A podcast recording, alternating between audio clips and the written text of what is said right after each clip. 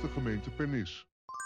De tekst voor de verkondiging heb ik gekozen uit Romeinen 8, vers 19, waar staat: De schepping ziet er rijkhalzend naar uit dat de luister van Gods kinderen openbaar wordt. Gemeente van Jezus Christus. De zorg voor de schepping, voor een duurzame wereld, getuigt voor christenen van respect voor de schepper. De paus noemt het een heilige verplichting vanuit het geloof om zich in te zetten voor een beter milieu. Citaat: De verantwoordelijkheid voor Gods aarde betekent dat mensen, begiftigd met intelligentie, de wetten van de natuur en het delicate evenwicht tussen de schepselen van deze wereld moeten respecteren. Het gaat om heel de schepping in zijn totaliteit en om de opdracht om de schepping te helen. De tekst uit Romeinen 8, ik moet zeggen dat ik onmiddellijk aan die tekst moest denken, uh, aan die uitdrukking ook van heel de schepping ziet rijkhalzend uit, heel de schepping zucht. De hele schepping wordt daar vier keer genoemd. Ja, ik heb uh, diverse afwijkingen, maar één daarvan is dat ik heel erg let op cijfers en hoe vaak iets wordt genoemd. Dat zet je soms ook wel op een interessant spoor. Het zuchten horen we drie keer, maar ook de geest doet dat drie keer. Dus twee keer drie is zes. De uitdrukking Gods kinderen komt vijf keer in deze verse voor. En dat frappeerde mij. En het woord hoop of hopen ook vijf keer. Zou daar een verband zijn? Paulus uh, is net als Franciscus natuurlijk theoloog, geen ecoloog, uh, geen econoom. Maar hij geeft ons een theologische schets over het lot van de schepping en het lot van de mens. Wat blijkt, die zijn heel nauw met elkaar verweven. Je zou kunnen zeggen en ik bedoel dat niet oneerbiedig, dat God zegt, als je aan mijn schepping komt, kom je aan mij. En als je aan mijn mensen komt, kom je ook aan mij. En als wij zorgen voor de schepping, dan herstellen we zelf ook. Dan komen we ook weer tot onze stemming. Wat ik zo frappant vind, is dat de schepping als subject wordt opgevoerd in deze tekst. Als een persoon. Als een rechtspersoon. En interessant is ook dat in de encycliek van de paus er ook gesproken wordt over, op die manier over de schepping. De schepping is niet iets abstracts, is niet iets onpersoonlijks, is niet iets wat onaangedaan uh, is om wat er met de schepping, met haar gebeurt. Maar de schepping heeft zelf ook een streven, heeft zelf ook een wil, heeft zelf ook een bestemming. De schepping kijkt rijkhalzend uit naar de openbaring van de luister van de kinderen Gods. De schepping verwacht iets van ons. Het woord dat Paulus hier gebruikt, dat rijkhalzend, dat blijkt buiten het Nieuw Testament nergens voor te komen in het oude Grieks. En in het Nieuwe Testament nog maar één keer ook in een woord van Paulus, in Filippenzen 1, vers 20, waar het vertaald wordt als stellige hoop en verwachting. Hij spreekt zijn stellige hoop en verwachting uit over Gods zorg in zijn leven. En hij ziet daar ook rijkhalzend naar uit. Andere vertalingen van deze tekst uit Romeinen 8 uh, noemen het vurig verlangen. Een mooie alliteratie ook, vurig verlangen. Een groot nieuws zegt gespannen uitzien naar. Met een, met een bepaalde opwinding, excitement, met een spanning ergens naar uitzien. En het boek uh, vertaalt als hunkerend uitzien naar. Zo van, nou, dat, je wil dat echt, dat dat dichtbij komt. Je, je verlangt daarnaar, heel diep. Paulus zegt dat die, die hunkering, dat vurige verlangen, dat rijkhalzend uitzien naar ook alles te maken heeft met wat er met de schepping is gebeurd sinds de zondeval. Het is uh, ja, niet meer zoals het bestemd was. Er is afbraak. Er is zinloosheid. Er is vruchteloosheid. Er is ook onafheid.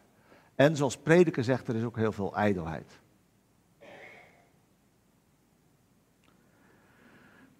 Paulus gebruikt in dat kader ook het woord lijden. En ik zou eraan toe willen voegen, want lijden is ook een heel breed begrip. Is niet alleen persoonlijk, is ook collectief, is ook ecologisch, is ook moreel, onrecht en vervuiling op allerlei gebied. En er is ook veel hoop. Dus je zou kunnen zeggen, Paulus, voor Paulus is het niet of-of. Ah, dat lijden stelt helemaal niks voor. Richt je maar op die hoop, want dat is allemaal geweldig. Nee, hij zegt, er is heel veel lijden. En toch is er ook heel veel hoop. Allebei is waar. En het gaat om de balans. Hij zegt uiteindelijk, hij zegt, zal de balans doorslaan naar die hoop en die overwinning. Uiteindelijk. Ik ben daarvan overtuigd, zegt Paulus. Nou, we kennen Paulus ook uit zijn andere brieven als, uh, ja, het was een geleerde man. Uh, die was zeker begiftigd met intelligentie. Maar het was ook een, een vrome man. In de zin van dat hij werkelijk wist van, uh, ik ben maar klein. ik, ik moet het hebben van Gods genade. En, en ik wil echt ja, luisteren naar wat hij tegen mij zegt. Het lijden van deze tijd, dat woord uh, staat in het meervoud. Dat was ook iets wat mij frappeerde. Dat nooit eerder ontdekt. Dus Paulus zegt als het ware alle lijdens van deze wereld. En ik hoef u niet te vertellen, vandaag, anno 2023, wat er ook sinds vorige maand allemaal aan lijden is toegevoegd. In Israël, in Gaza. Hoe verschrikkelijk die oorlog is tussen twee volken die toch niet bestemd zijn om elkaar uit te moorden, maar die net als alle andere volken en Israël voorop bestemd zijn om in vrede met elkaar te leven. En dan, dan voel ik soms ook iets van die, dat, dat, ja, dat rijkhalzende verlangen van die schepping en dat zuchten. Ja, dat, dat doe je zelf ook. Dat je denkt van hoe, hoe is het mogelijk en wat moet hier ooit voor goeds uit voortkomen? En toch zegt Paulus, al die lijdens van de hele wereld wegen niet op tegen de luister, de glorie, de heerlijkheid van de toekomst van God.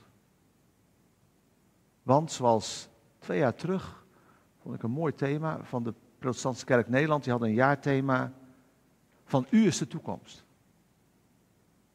Dat zouden we soms ook vergeten. Soms twijfelen we er ook aan, hè? Toekomst van de wereld.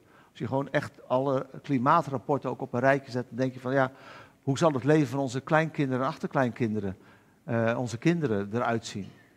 Over 20, 30, 40, 50 jaar. Waar moet, waar moet dat met deze wereld naartoe? Met alle veranderingen. Van u is de toekomst. En Paulus zei het dus al 2000 jaar geleden. Ik ben ervan overtuigd dat alle lijdens van deze wereld uiteindelijk onder zullen doen voor de luister die over ons geopenbaard zal worden. Dan kun je niet te licht als een soort wiskundige formule uh, het publiek ingooien. Dat kan je niet als een one-liner uh, op een spandoek zetten. Dat is een, volgens mij een hele diep gewortelde overtuiging. Uh, die je met vallen opstaan waar je aan vasthoudt. De schepping wordt hersteld als wij worden hersteld. En wij worden hersteld als de schepping wordt hersteld. En ik weet, uh, het lied wat we straks gaan zingen, daar zit, daar zit ook een zin in. Daar, daar, ja, die is ook, die, die, daar krijg ik ook altijd wel kippenvel van. En tegelijkertijd denk ik van, oh, is dat niet te makkelijk gezegd? Um, iets van, het houdt ook gauw weer op. Of het, uh, ik heb hem nou even niet paraat, maar u zult hem straks tegenkomen in het lied. Maar u moet dat zien, die opmerking, in het licht van deze boodschap. Dat is niet bedoeld als oppervlakkig of goedkoop, maar wel vanuit die diepe hoop dat uiteindelijk, als we door al die ellende heen zijn gegaan, het vertrouwen is dat Hij er zal zijn.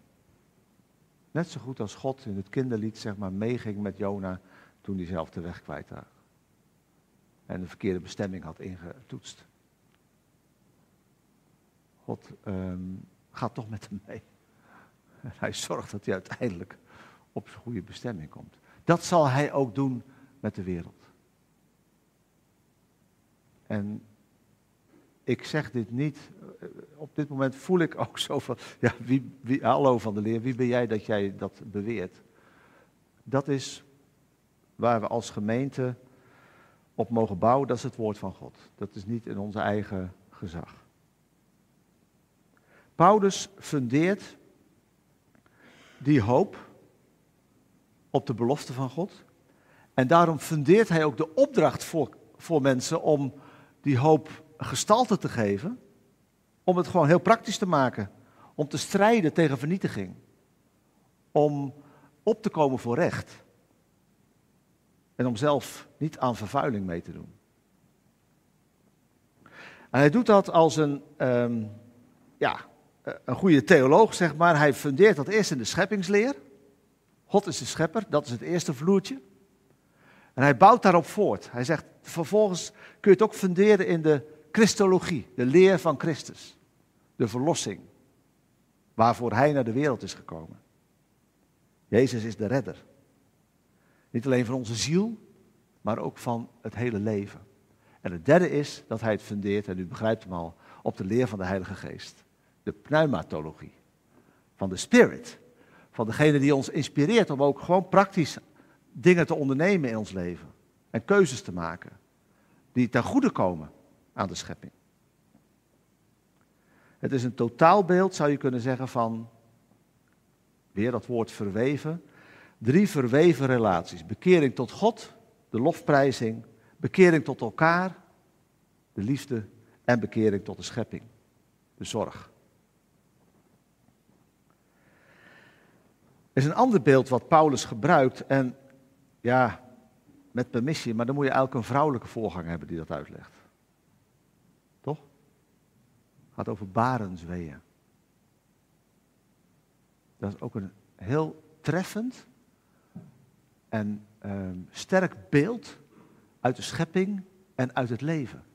Heel contrastrijk. Nieuw leven wordt geboren, gebaard door pijn en benauwdheid heen. Dat beeld gebruikt Paulus voor, om ons te schetsen van hoe het uiteindelijk met de wereld en met de schepping zal gaan. Dat gaat door het geboortekanaal naar de, naar de nieuwe toekomst en dat, dat gaat met pijn gepaard. En met benauwdheid. Dat deze wereld bijna uit zijn voegen barst, plaatst Paulus dus in het teken van verwachting en van hoop op een nieuw begin. En daar heb je die combinatie van vijf keer Gods kinderen en vijf keer hoop. Wij worden geroepen om die hoop hoog te houden. In ons eigen leven, om elkaar daarin te bemoedigen, want soms lukt het jezelf ook niet. Dan is het fijn als er iemand anders op dat moment die hoop uh, heeft. En ja, om het vol te houden, te midden van al dat zuchten. Want dat is toch ook wat wij herkennen. Dat je soms denkt van, nou, hoe moet dat ooit goed komen? Wij zijn in afwachting, zegt Paulus, van de openbaring, je zou kunnen zeggen de bevestiging, dat we kinderen van God zijn. En dat uiteindelijk onsterfelijke bestaan niet het laatste woord heeft. En de geest is daarvan het voorschot, het onderpand. En dat komt eigenlijk uit het juridische uh, veld, hè, het erfrecht. Je krijgt al vast een voorschot. Nou, we kennen het verhaal van de verloren zoon, die zei, geef mij maar vast dat hele voorschot. Maar we zijn, en dat gebruikt Paulus dan als een metafoor voor de erfenis die ons gegeven wordt. We zijn erfgenamen. En erfgenamen hebben ook een opdracht om degene die hen dat gegeven heeft te eren. En zo leven wij als christenmensen in de spanning tussen reeds, Jezus is al op deze wereld gekomen, hij heeft ons verlost, en het nog niet, het koninkrijk van God is nog niet ten volle geopenbaard. Dat is een spanning. Waardoor je soms ook twijfelt, waardoor je soms ook onzeker bent, waardoor je soms ook aangevochten bent. Waarin je het dus ook heel vaak niet goed doet en niet het goede voorbeeld geeft. Maar in die spanning is de geest bij ons. En wil ons helpen, wil ons overeind houden. En dat vraagt dus volharding. Uh, Paulus zegt, in het licht van Pasen zijn wij gered. En het licht van Pasen schijnt ook vanuit de toekomst naar ons toe. Ik las uh, eind oktober in de krant uh, dat de natuur soms ook op een verrassende manier laat zien hoe ze volhardt. Ik weet niet of, u, iets, of u het meegekregen hebt. Uh, het is vlakbij Eindhoven is een, een, een groen gebied, dat heet het, het Wasven. En daar staat een plataan, die is daar, schrik niet, in 1760 geplant. Dus die is 263 jaar oud. Maar die is vorig jaar in brand geraakt. Of dat vandalisme is, of dat dat de natuur is, dat is niet bekend. Maar dat heeft die boom eh, eh, bijna fataal beschadigd. Er bleek geen verbinding meer te zijn tussen de suikers die de bladeren aanmaken en de wortels. Daar heeft een, um, een boomdeskundige zeg maar, uh, iets op gevonden door een soort bypass te maken. Vraag me ook niet hoe dat precies in elkaar zit, maar uh, zeg maar tussen die, die stam en die wortels. En dat is aangeslagen. En tot hun stomme verbazing zagen ze dat de wortel zelf ook, dat de boom zelf ook iets had gedaan. Dat hij zelf ook nieuw wortelmateriaal had aangemaakt, waardoor die verbinding, die bypass is nog wel nodig en ze verwachten dat in, een jaar of tien tijd, zeg maar, die boom weer, om het zo maar te zeggen, helemaal op eigen benen kan staan. Ja, ik, ik, dat vind ik dus van die verrassende berichten. Waarvan ik denk van, hé, hey, de wonderen zijn de wereld nog niet uit. En ook de kracht van de natuur. Nou moet je, vind ik, dat niet gebruiken om te zeggen, joh, maakt ook eigenlijk helemaal niet uit. Die schepping, dat herstelt zich wel weer. Nou nee, dat, dat, is ook, dat is eigenlijk ook je kop in het zand steken. Wij hebben een verantwoordelijkheid. Ook al is ons een nieuwe hemel en een nieuwe aarde beloofd. Dat wil niet zeggen dat we onverschillig met die oude aarde om mogen gaan. Wij zijn erfgenamen. Dus die volharding is nodig en ook gewoon doen wat er gedaan kan worden. Uh, een ander um, uh, iets wat ik las, en ik heb het boek besteld, maar ik, dacht het, komt gisteren binnen, dus kan ik het jullie laten zien. Maar um, is het boek van Rabijn Soetendorp. Dat is in oktober verkozen tot het beste theologische boek van het jaar. En Abraham Soetendorp is geboren in februari 1943. Bij een razzia uh, was een inval in hun huis en zijn ouders zijn meegenomen. En de SS-officier die daar de leiding had, die werd geraakt door die baby. En die deed zo en die baby mocht naar de buren. Dat is zijn, dat is zijn verhaal.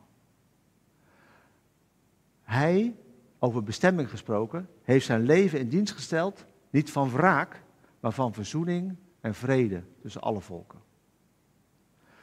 En na 7 oktober was hij de eerste die zei, ik blijf mij vasthouden aan het drijfhout van de hoop. Nou, dat is, dat is een heel teer beeld, hè? Het is heel kwetsbaar, drijfhout, ja. Je pakt het vast. Maar je bent, ja, je bent in een hele moeilijke situatie. Hij heeft ook in een uitzending van uh, Buitenhof, uh, een paar weken terug, uh, met een jongere imam aan tafel gezeten en daar hebben ze elkaar de hand gereikt. Dat, dat was, ik weet niet of je het gezien hebt, dat was echt heel indrukwekkend. Ik zal jullie zeggen dat dit soort getuigenissen, zeg maar, deze mensen die ook midden in de Nederlandse samenleving staan en ook um, ja, niet partijpolitiek, maar ook voor de politiek van belang zijn. Ehm, mij als, uh, als christen ook enorm inspireren. En dan denk ik ook van, we zijn niet de enige. En uh, het Joodse volk is onze oudere broer. Dus wat hen gebeurt, gebeurt ook ons. En we zijn ook met elkaar verbonden. Er zijn ook heel veel Palestijnse christenen, laten we dat ook niet vergeten. Dus leed is leed. En verlies is verlies. En er is geen christelijk of joods verdriet, het is menselijk verdriet. En daar ga je van zuchten. Dan denk je ook van mensen, mensen, wat, wat moet dat worden? Wat is dat? En dan kom ik weer terug bij, ja, dat is toch, ook de bodem, hè? Uh, dat woord van Paulus.